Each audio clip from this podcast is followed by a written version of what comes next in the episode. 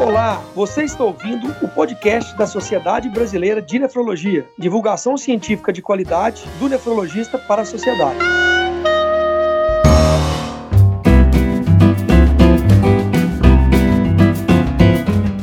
Olá, ouvintes do podcast da Sociedade Brasileira de Nefrologia.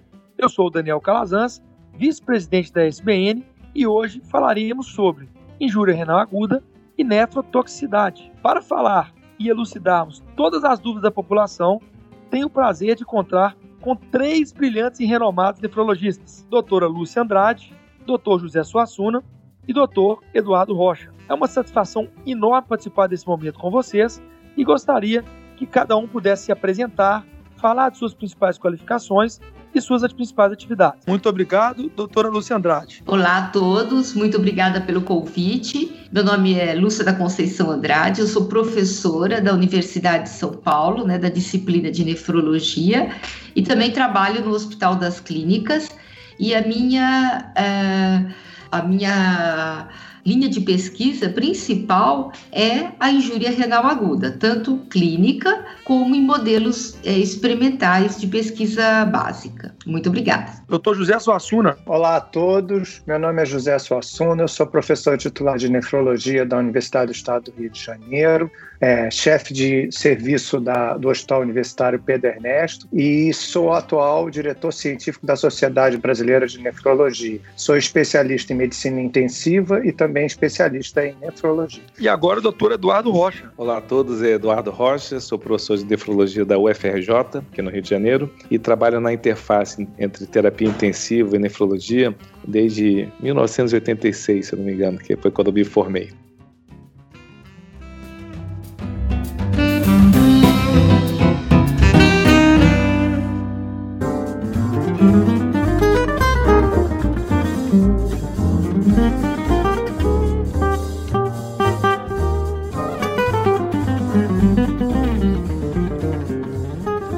Iniciar com o Dr. José Suassuna. Eu gostaria que você falasse um pouco sobre as nomenclaturas. Eu sei que você tem estudado muito isso e muito se fala sobre injúria renal aguda ou insuficiência renal aguda, lesão renal aguda. Explique para os nossos ouvintes qual é a terminologia mais adequada e qual seria o conceito para que a gente pudesse iniciar aí o nosso podcast. Obrigado, Daniel. De fato, como vem acontecendo em várias outras áreas da medicina, é, a nomenclatura vem sendo adequada para refletir melhor a situação é, que a gente vive. No passado, quando a gente falava insuficiência renal aguda, parecia uma situação de tudo ou nada. Ou o rim parava de funcionar, ou o rim estava funcionando normalmente. É, um pouco se espelhando na medicina intensiva do que acontecia nas, nos distúrbios pulmonares associados à doença crítica, é, se observou que existem gradações de lesão, ou melhor, gradações de disfunção.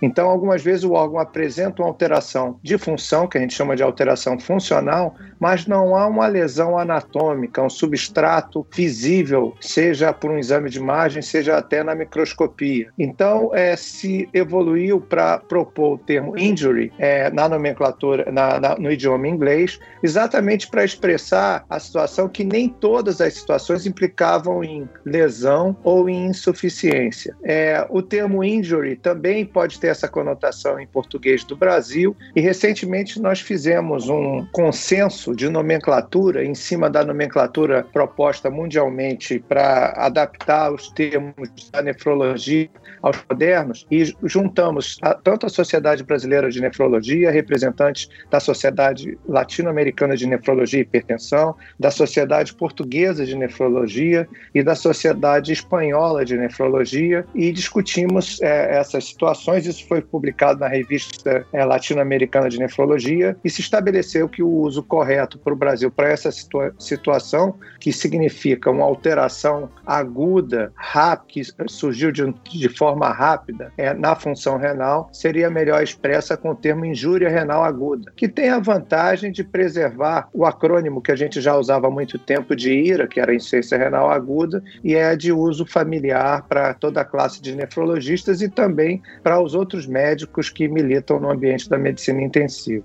Muito bem. Falando agora com o doutor Eduardo Rocha, vamos entrar um pouco no tema nefrotoxicidade. Eu queria, por favor, que você conceituasse para os nossos ouvintes, nosso público que está em casa, que só cresce, quais são as principais causas e que você trouxesse um pouco aí de um conceito de nefrotoxicidade. É, é importante a gente caracterizar para o público que não é acostumado com os termos médicos que nefrotoxicidade é um termo médico que caracteriza as substâncias, ou, aliás, as lesões causadas por substâncias externas ou até endógenas, ou seja, o nosso próprio corpo pode produzir substâncias que vão causar lesão nos rins, em, na verdade, qualquer parte do rim, mas mais comumente nos túbulos renais. E para entender um pouquinho por que, que uma substância seria nefrotóxica, é, a gente vai lembrar para quem já conhece e apresentar para quem não conhece como é que os rins eles lidam com substâncias em geral. As substâncias que são de pequeno tamanho molecular, de pequeno tamanho, e que são solúveis em água, ela tem uma tendência serem filtradas nos glomérulos, né, os nossos pontos principais de filtração nos rins, e passam pelos túbulos. Às vezes, os túbulos tentam recuperar essas substâncias, dependendo do tipo de receptor que tiverem, mas às vezes simplesmente a presença delas em contato direto com as células tubulares é, pode fazer algum grau de toxicidade. Então, exemplos de substâncias endógenas que podem ser nefrotóxicas estão a hemoglobina, a mioglobina, só para dar um exemplo, né?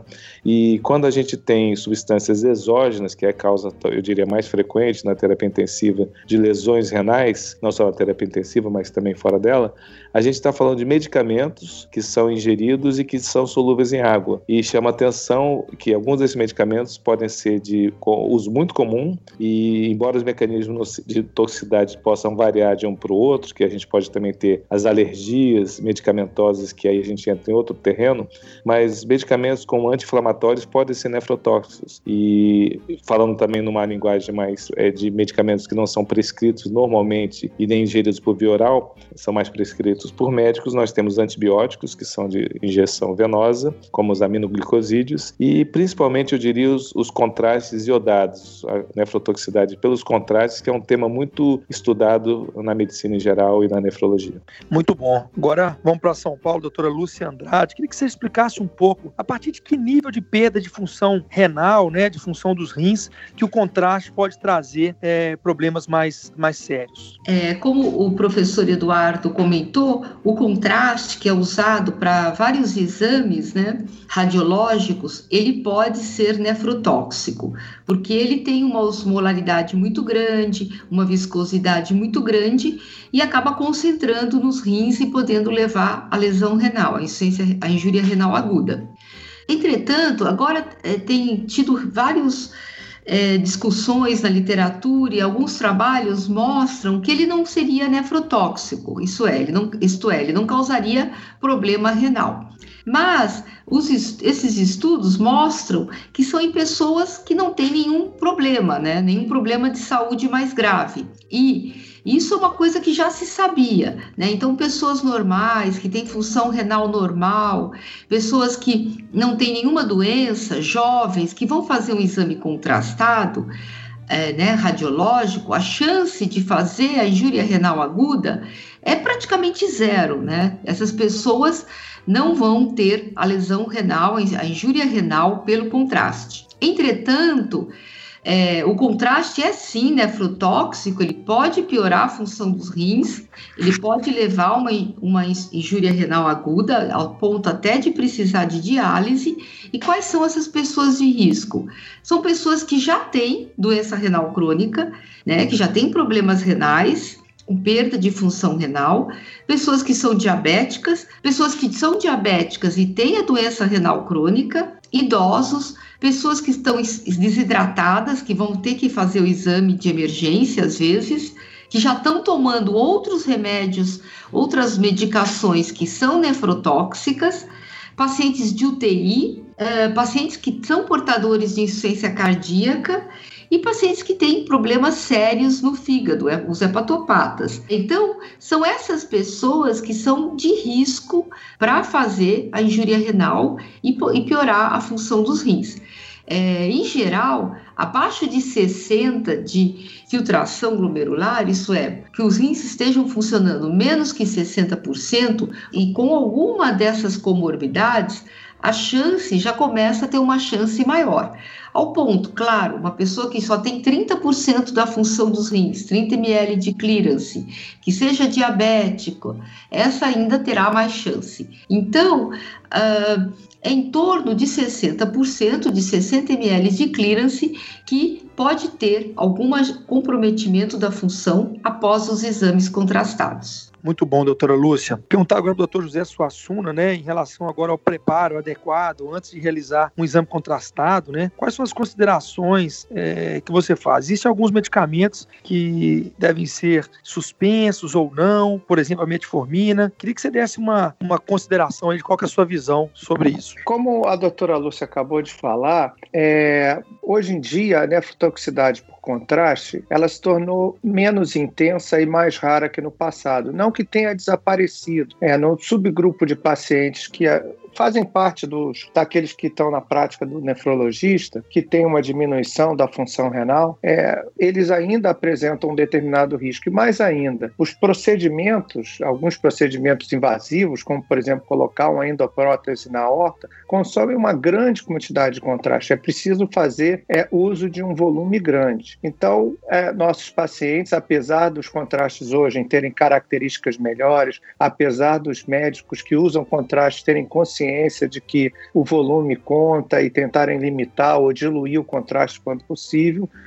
e ainda assim há um risco. Esse risco é maior nos exames que são feitos pela via arterial, como, como eu falei, como os procedimentos de aorta ou das artérias coronarianas, e ele é muito menor em procedimentos que são injetados numa veia, como por exemplo os exames de tomografia computadorizada. É, é importante que o doente chegue, ao, a, a, o paciente chegue ao, ao momento do exame no melhor estado de saúde possível. Nem sempre isso é, isso é, é factível, mas ele deve estar vindo de casa, se ele já tem algum fator de risco, como mencionado pela doutora Lúcia, ele deve procurar vir bem hidratado, ele deve procurar é, suspender alguns medicamentos em que a gente tem evidência pela literatura que podem aumentar esse risco, como drogas utilizadas para controle de pressão arterial, os inibidores é, da enzima conversora da angiotensina e, e, os bloqueadores do receptor de angiotensina e, e também diuréticos, principalmente se os diuréticos forem usados em dose alta. É interessante que no passado, eu, eu brinco que antigamente a gente tinha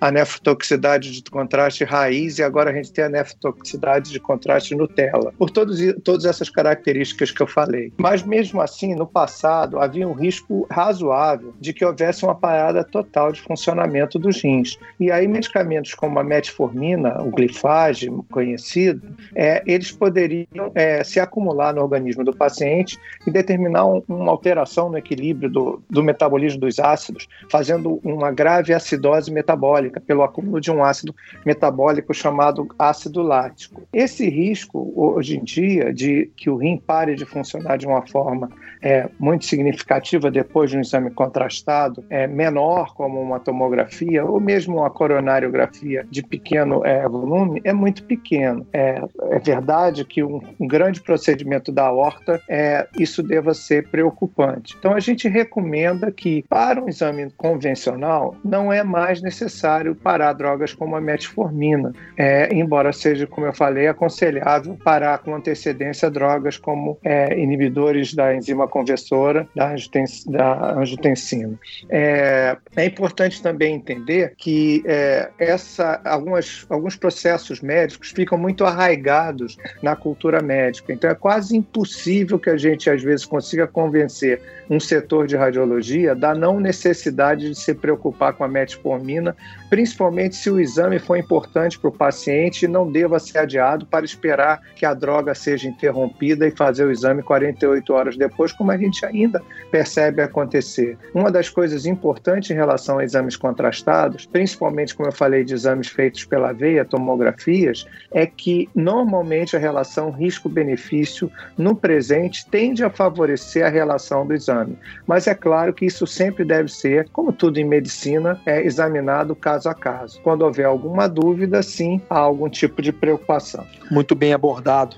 Agora, perguntar para o doutor Edu Rocha, é, os pacientes que fazem diálise, né, muitas vezes necessitam também fazer um exame contrastado, né? E E quais seriam as orientações aí nesse caso para esse paciente? Ele, precisa, ele precisaria fazer diálise, né? Tinha esse, esse mito anterior, né? Que, que sempre abordava, principalmente o pessoal da, da, dos exames de imagem. Quais orientações que você dá para a população que nos escuta, que porventura faça diálise ou tem algum paciente que, que ligado à família que faça diálise e precisa de um exame contrastado? Daniel, essa pergunta é importante porque ela, a nefropatia por contraste, a meu ver, ela é uma das áreas da medicina que, em que a comunicação entre os especialistas é fundamental. Então eu vou usar eh, o que nossos colegas Zé Suassuna e professor Lúcia já, já comentaram. É, o diálogo é sempre fundamental porque nem sempre a gente precisa fazer e protocolar e fazer tudo para as mesmas pessoas e individualização é cada vez mais desejável. Então eu vou começar falando sobre um,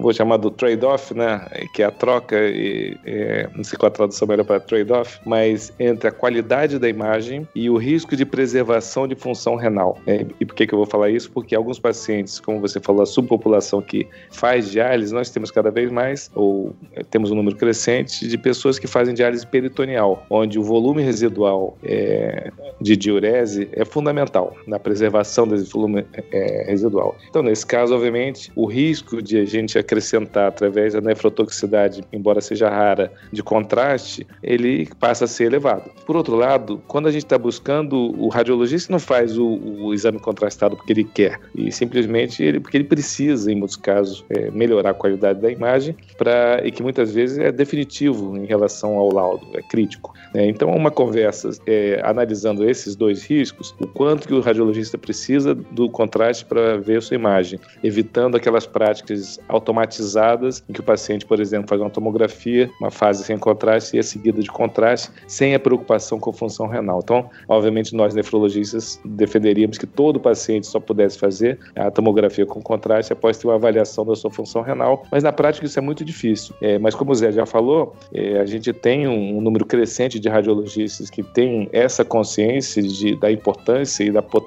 potencial lesivo daquele material tão importante que é o contraste né, na indicação é, e, e, obviamente não, ninguém vai fazer porque quer, como eu falei anteriormente.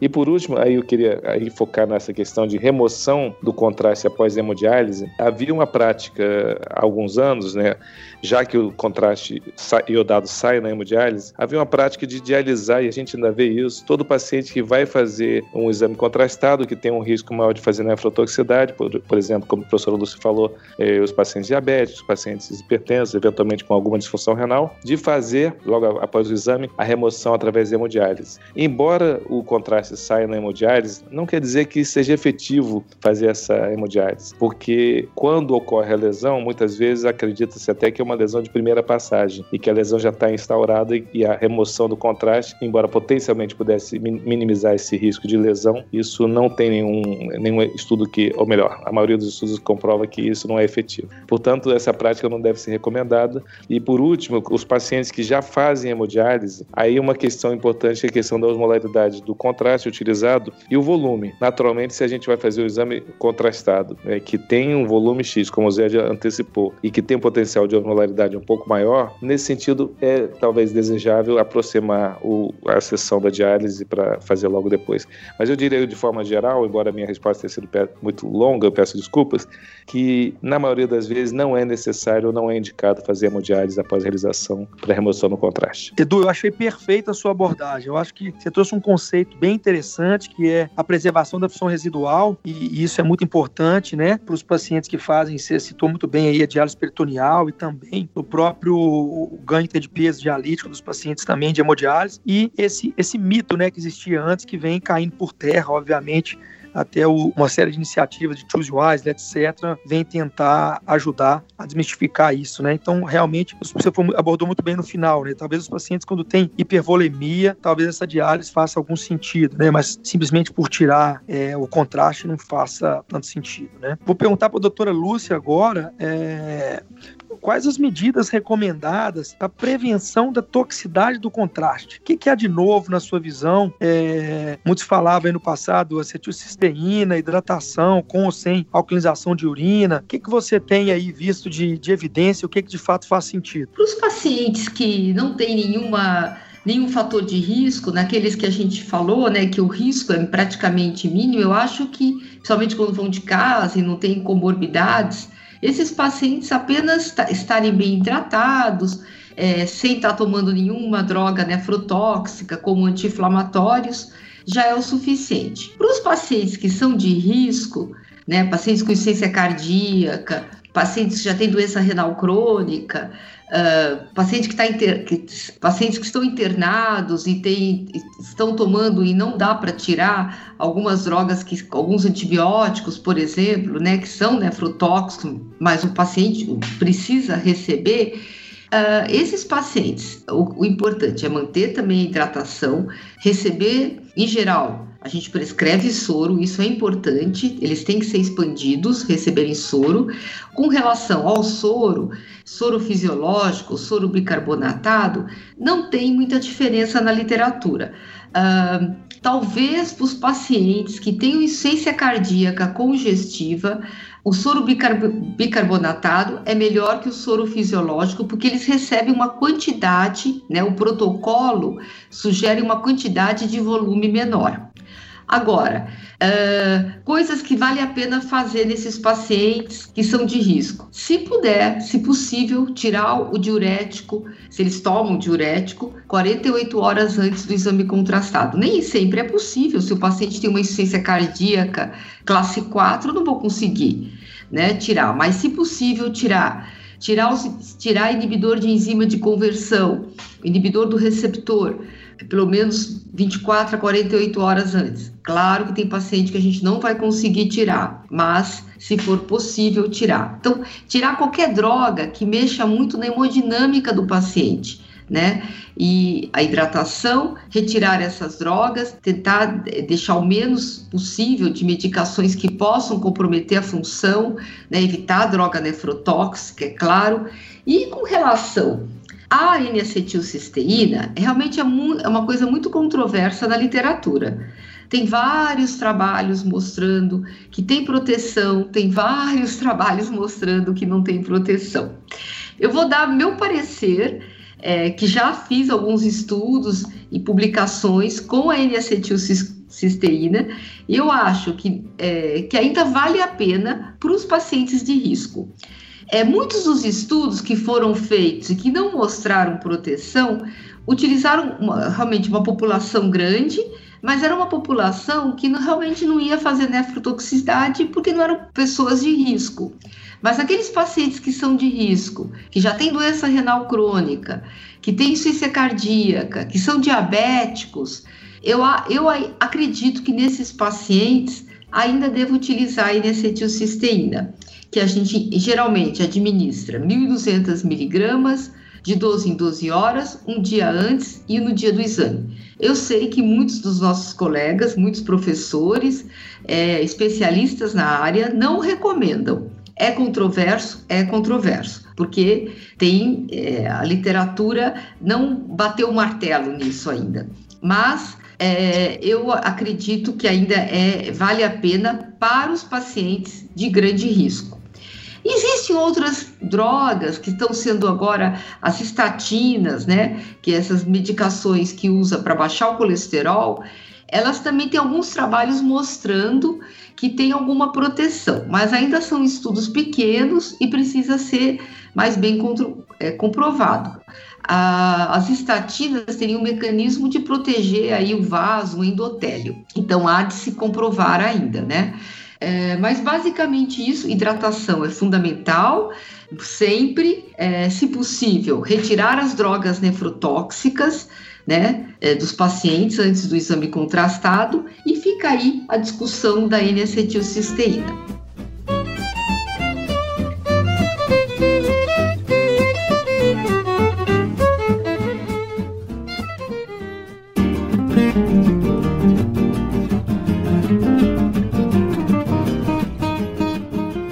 Perguntar agora, doutor Suassuna, se tem de fato aí alguma diferença entre os, os produtos utilizados no mercado e quais são as respectivas chances aí é, de nefrotoxicidade.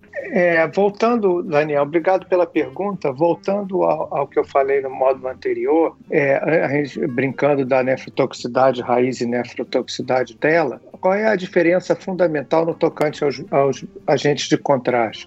É que no passado, é, essas substâncias elas tinham uma viscosidade muito alta, uma osmolalidade muito alta e, a, como eu falei, a dose era muito mais elevada. Houve um esforço grande da indústria ao longo dos anos para modificar essas moléculas, tornando elas cada vez mais compatíveis, tanto em relação a eventos hemodinâmicos, quanto à reologia, é, em termos de viscosidade, quanto à quantidade de moléculas de iodo presente em cada, em cada molécula. Então, é, houve movimento que esses contrastes de alta osmolalidade, quer dizer, que produziam é, um, uma intensa concentração no sangue, fossem substituídos por agentes menos é, potentes nesse aspecto e que preservasse ainda assim a mesma capacidade de contrastação é, das estruturas no, no exame radiológico. E viemos então com uma geração de contrastes de baixa osmolalidade. Então, usando, apenas para usar um, um exemplo numérico, o, o, a, o, que é importante.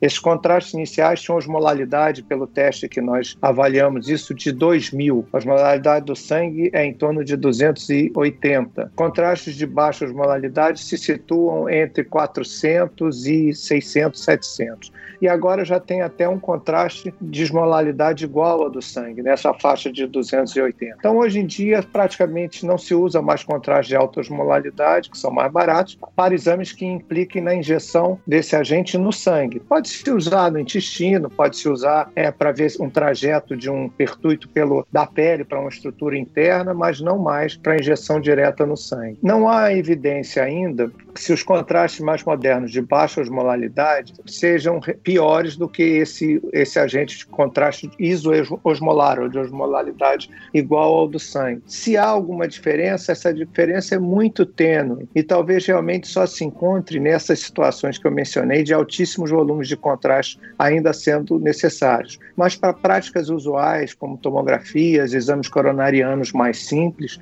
não há nenhuma diferença entre esses agentes que já se tornaram a rotina na, na, na grande maioria dos serviços. Então é importante olhar para o tipo de contraste, mas como eu falei, isso melhorou, para o volume do contraste e também, é, como já se falou repetidas vezes, para os fatores de risco que aumentam é, o risco desse contraste fazer algum grau de, de alteração da função renal. É importante entender que os, os, os estudos clínicos utilizam hoje em dia critérios de alteração da função renal que são muito discretos. É, são tão discretos que muitos, muitos muitos colegas chegam a se questionar se realmente eles são válidos, porque a gente fala de alterações muito, muito tênues da função renal. Né? Mas quem, quem trabalha na área que envolve essa interface de nefrologia, medicina é, vascular e medicina intensiva, sabe que é, nem sempre a coisa é tênue. Se, o, se a situação é de alta gravidade, se há grande instabilidade do controle da pressão arterial, com quedas de pressão, e se há um grande volume de contraste, aí sim a, a toxicidade ocorre, independente de usar um contraste ISO ou de baixa osmolalidade. Muito obrigado, Suassuna, excelente. Perguntar agora para o Edu, né, em pacientes críticos em terapia intensiva, principalmente quando os rins perdem a função e muitas vezes necessitam aí de uma terapia renal substitutiva, seja ela hemodiálise, seja ela diálise peritoneal, os pacientes, os acompanhantes sempre perguntam, né, qual que é a chance de recuperar. Eu queria escutar do doutor Eduardo Rocha, qual que é a sua visão e como você explicaria isso aí para um,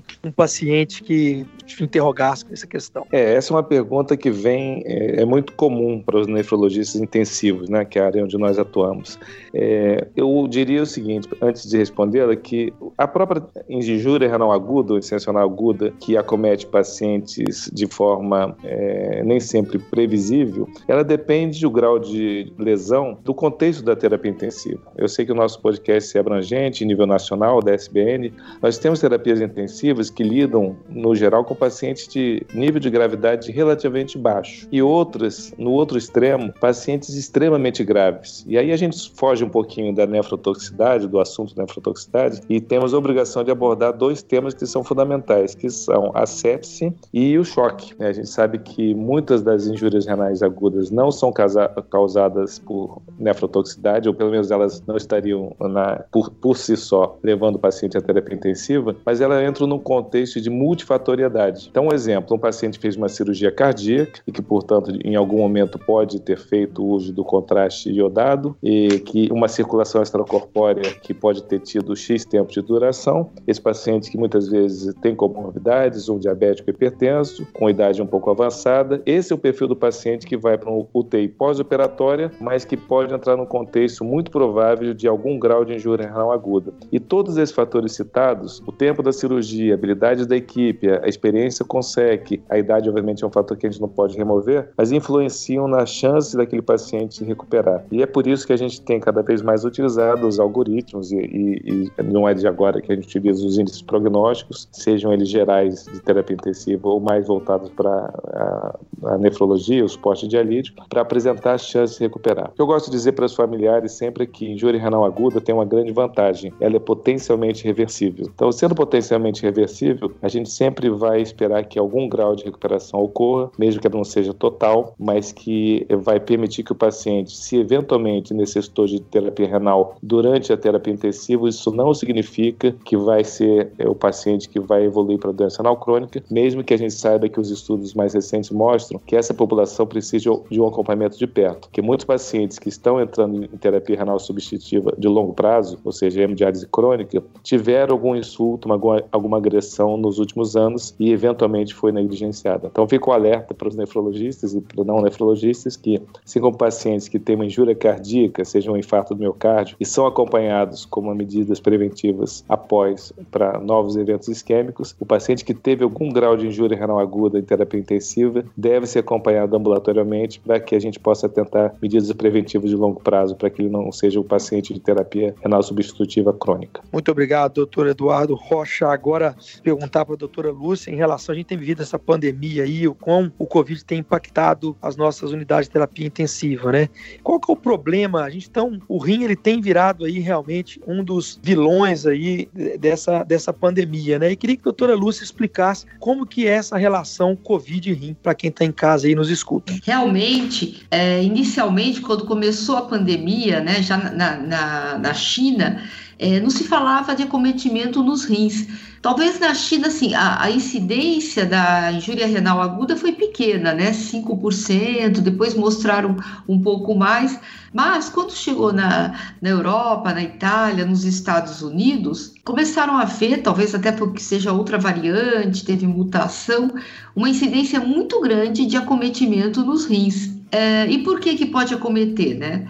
É, o paciente que tem Covid, o paciente grave, ele, é, o comprometimento da função pode ser por, até porque ele é muito grave, é um paciente inflamado, uh, é um paciente que vai estar em UTI, sob ventilação mecânica, uso de drogas vasoativas, então tem um comprometimento hemodinâmico da pressão muito grande. Uh, é, ele pode estar, tá, até porque é um paciente grave de UTI, usando drogas nefrotóxicas, então a gente fala que tem um comprometimento multifatorial, né? Por ser um paciente grave de UTI e que está suscetível a, a um paciente muito inflamado. Além disso, né, começaram já a sair relatos, mesmo chineses, mostrando do vírus, a presença do vírus em tecido renal. Então, o rim é um reservatório da, do vírus e, portanto, pode ter uma lesão direta. Isso a gente começou, alguns trabalhos começaram a mostrar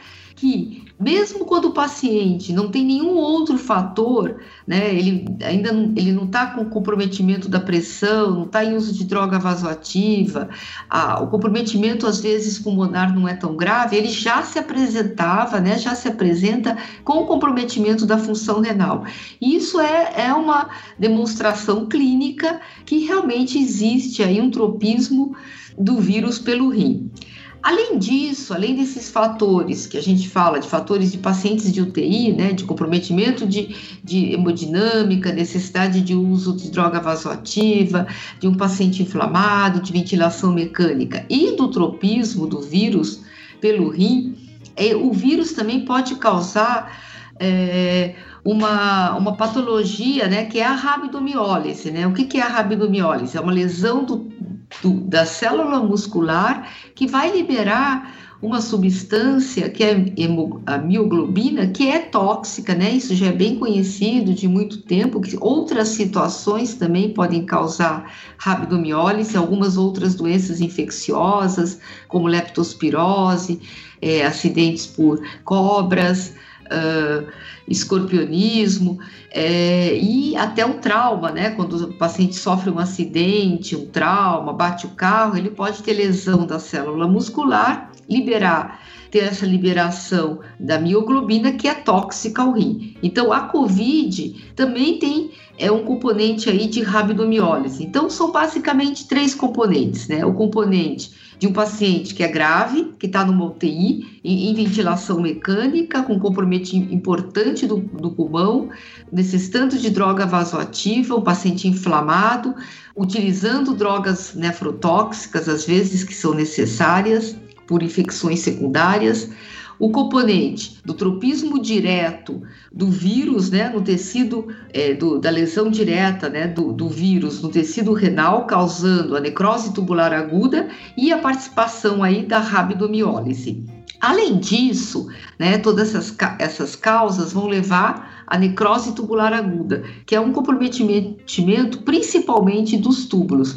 Mas já em alguns trabalhos é, nos Estados Unidos, é, Europa mostraram, e nós estamos observando aqui também, que a Covid pode também ter um comprometimento glomerular com glomerulopatias associadas. E a principal é a glomeroesclerose focal.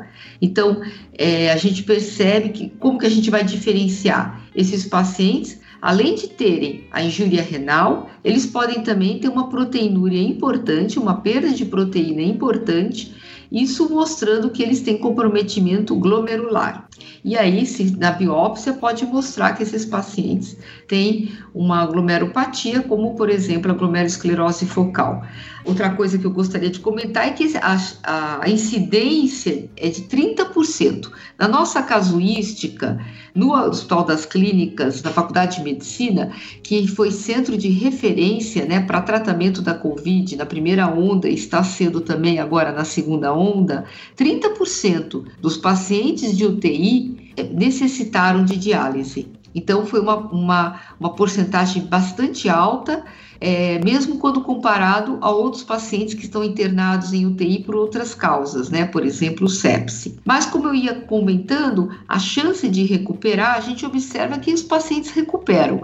E semelhante a qualquer outra injúria renal aguda, a recuperação vai depender do tempo que o paciente ficou em ira, né, da necessidade de ter feito a diálise ou não e as comorbidades que ele possa ter, né? Então, se ele já é um paciente diabético, hipertenso, idoso, a chance de recuperar é menor do que um paciente jovem. Então, a recuperação parece ser semelhante à, à recuperação de qualquer outra injúria renal aguda, mas isso ainda é, estamos estudando essa recuperação, porque afinal de contas a, a Covid está aqui há um ano ainda, né? Então não dá para é, determinar a, o grau de, de recuperação ou não.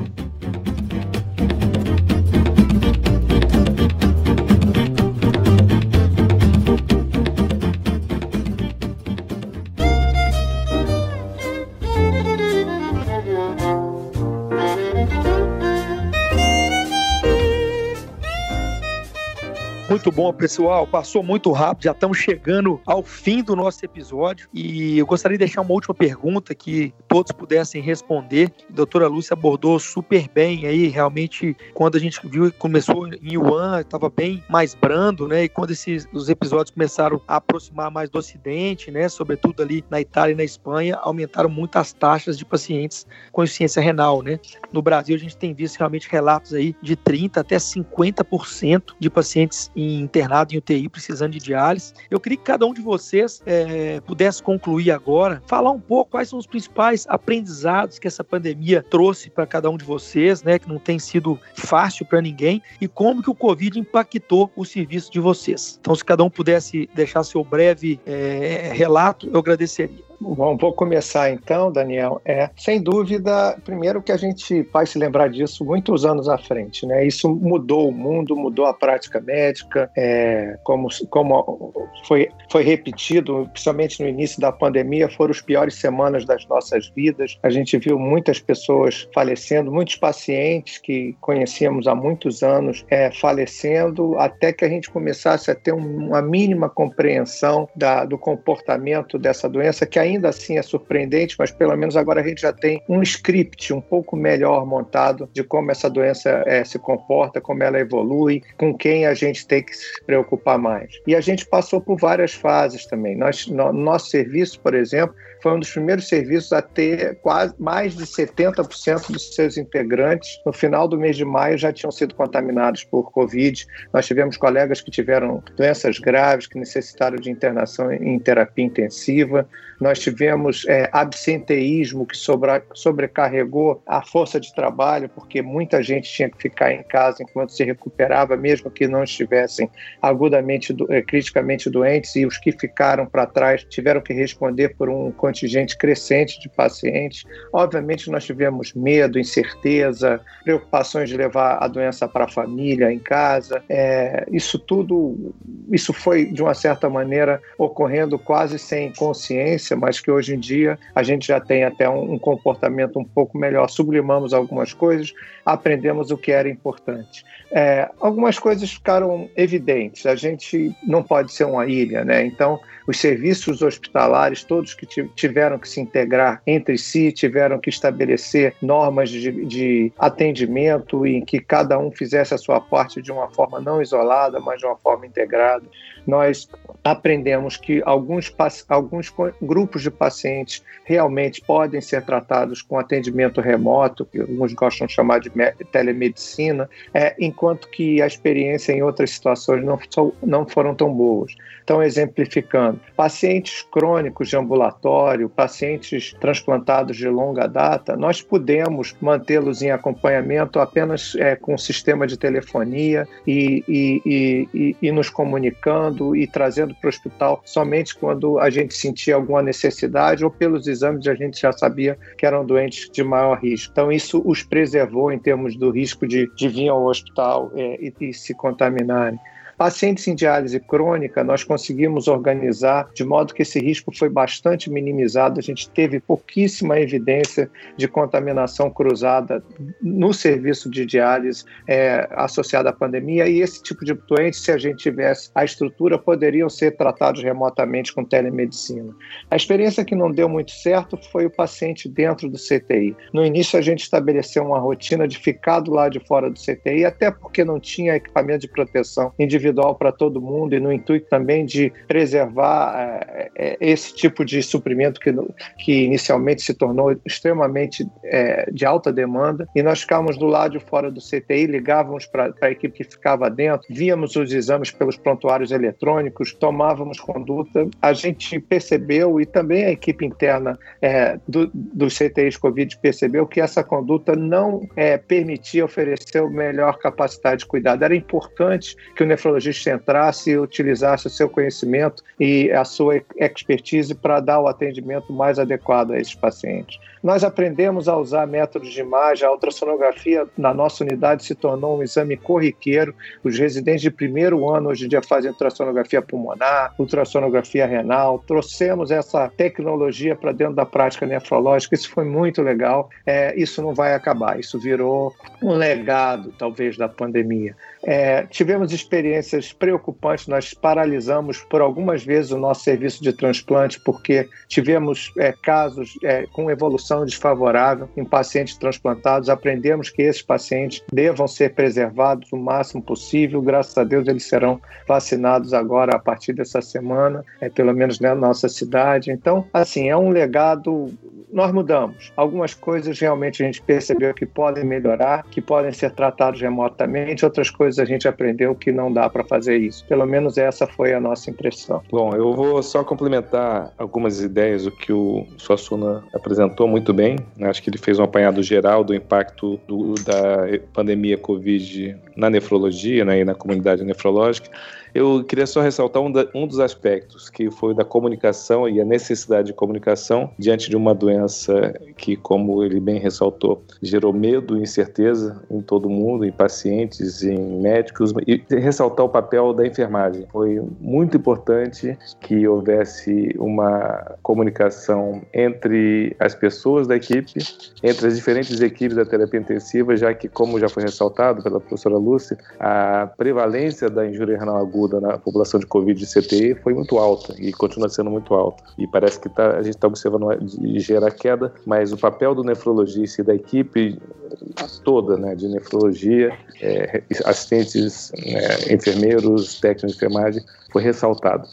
Não vou falar muito sobre os aspectos da necessidade tecnológica, dos equipamentos, insumos, como foi destacado, a carência em alguns locais, insumos muito escassos, mas eu queria ressaltar também a questão da comunicação dos pacientes com os familiares, porque diante de tanto medo e incerteza, o sofrimento dos familiares que não tinham acesso em muitos locais a notícias é, regulares ou frequentes dos seus entes queridos, né, de uma doença é, contagiosa, potencialmente contagiosa, é, gerou muito medo. E aos poucos a gente foi aprendendo. Acho que esse é o grande aprendizado. Nem parece que só tem um ano que a gente está lidando com isso. E hoje a gente tem em diferentes serviços formas de se comunicar com a família, formas de se comunicar com as famílias dos funcionários né, que trabalham no hospital, que obviamente houve esse absenteísmo no início, porque era por puro medo de levar a doença para dentro das casas.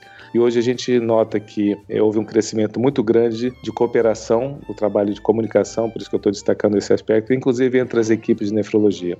Acho que de alguma forma a gente vai levar coisas boas disso, apesar dessa grande dureza que foi. E uma analogia que já foi feita são é, com as guerras. Né? Nós estamos vivendo uma guerra, estamos felizmente vencendo essa guerra com muitas perdas, mas é, não só de coisas ruins a gente vai lembrar no futuro quando, como o Zé falou muito bem, nós vamos lembrar desse período como um período muito intenso e que deixou muitas lições. E dentre elas eu ficaria com essa: a necessidade da cooperação entre as pessoas. Bom, eu acho que os meus colegas professores já falaram a, é, uma, a grande maioria das coisas, né? É, o que eu queria só ressaltar é que realmente foi uma experiência de, muito difícil, né?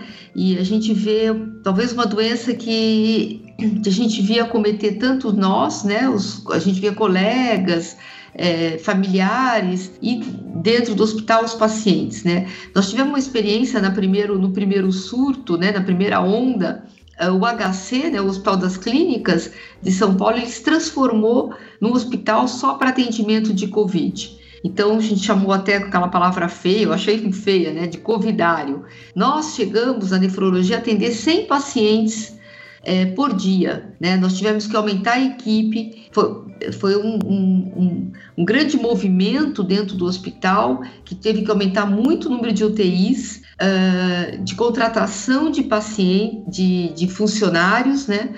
É, houve um aumento significativo de aquisição de equipamentos, uh, nós é, aumentamos em cinco vezes o número de diálise que habitualmente nós fazíamos e e, e alguns hospitais, na, é, no, na época, privados, chegaram a colaborar mandando funcionários e equipamentos para o Hospital das Clínicas. Então, isso foi uma coisa que eu não imaginava que eu iria ver. Né? Essa tamanha mobilização, o hospital ficou totalmente mobilizado para o atendimento da Covid. Qualquer área, internação era somente Covid. Já nessa segunda onda, é, o HC não se transformou totalmente no, no, hospital só de atendimento de Covid, mas voltou a abrir novas UTIs, houve no, houveram novas contratações, os equipamentos, na verdade a gente nem tinha devolvido os equipamentos que nós tivemos que, que adquirir e foram utilizados novamente. Então, foi uma grande mobilização. É, realmente é, é, impressionante isso que aconteceu no mundo, é, e eu queria só ressaltar a, apesar de ser uma doença que acomete todos, não vê raça, cor, é, nível social, nível econômico, mas ainda a gente viu que a mortalidade é maior na população humilde mais pobre. Então, isso é uma coisa que nós, médicos, temos que estar atentos. A mortalidade se, se, chega a ser 10 vezes maior na população mais humilde, e isso mostra também, além de, de a gente mostrar todas essas coisas que os nossos outros professores já falaram, da colaboração, de, entre todos, do, de, da, da, nossa doação grande, mostrou também uma coisa que é, que é muito séria, né? A diferença socioeconômica e como isso, a gente já via em outras patologias, mas como isso foi escancarado com a Covid, né? Mostrando que realmente a diferença socioeconômica cultural é, é muito importante na, na, na mortalidade na Covid. E isso eu acho que é uma coisa que nós temos que nos preocupar como classe médica e ainda mais com a questão da vacinação. Né? Então, o que vai fazer a diferença, bom, primeiro é mudar a estrutura social que nós não conseguimos, né? Diminuir o contraste socioeconômico. E concluindo, eu acho que vai salvar o mundo é realmente a vacina. Então, nós, como classe médica e população, nós temos que brigar para que todo mundo seja vacinado. Nossa população que é dialítica, lógico, os pacientes com comorbidades, a população mais humilde, que é a mais afetada e é a que mais morre, e depois todos nós, né? Como outros países estão fazendo, vacinando já acima de 15, 16 anos. Minha mensagem final é um muito obrigado. Muito obrigado, doutor Eduardo Rocha, doutora Lúcia Andrade, doutor Suassuna. Muito obrigado, ouvintes. Nos ajudem a divulgar essa iniciativa da SBN. Muito obrigado à equipe técnica, ao Tarek. E eu gostaria, gostei muito de gravar esse episódio com vocês. Foi uma satisfação muito grande. E deixo agora as considerações finais com vocês. Lúcia, se quiser começar, muito obrigado. Eu gostaria de agradecer. Eu achei uma, uma atitude muito boa boa, maravilhosa da SBN, dos podcasts. Eu acho que é uma ideia que deve ficar, veio e deve ficar. É, essa interação é, é fundamental entre colegas, entre a população e é uma via de comunicação muito boa. Eu gostei muito de estar aqui, de estar participando e de estar e vou assistir os outros podcasts também.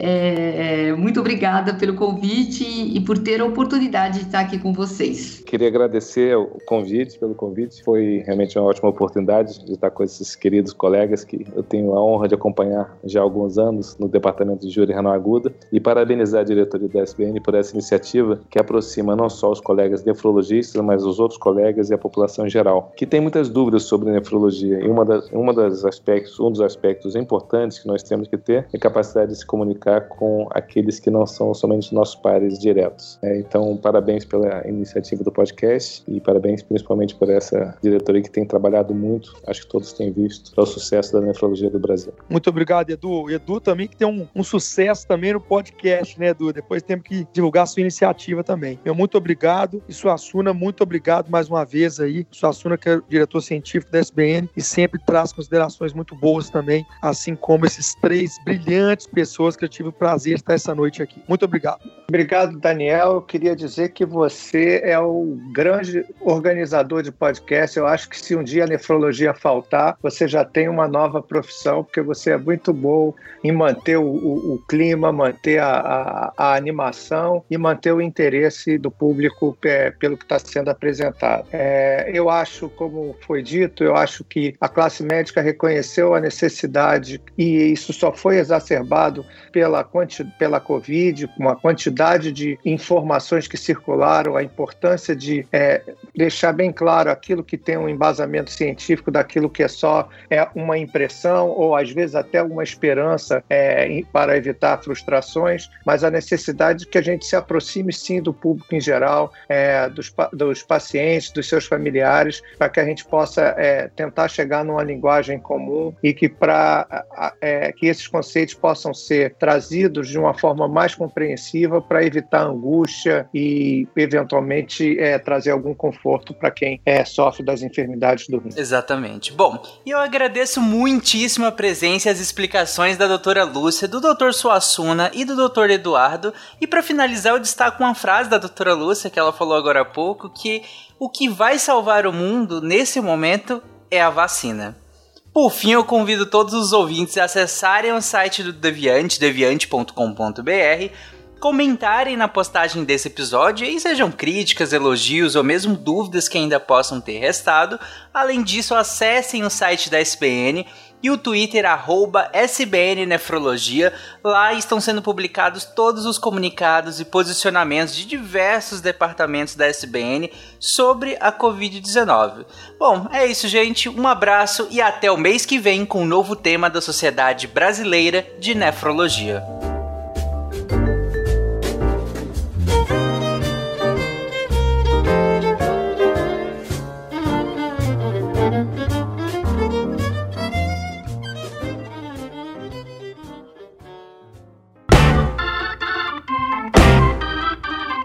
Você ouviu o podcast da SBN, Sociedade Brasileira de Nefrologia.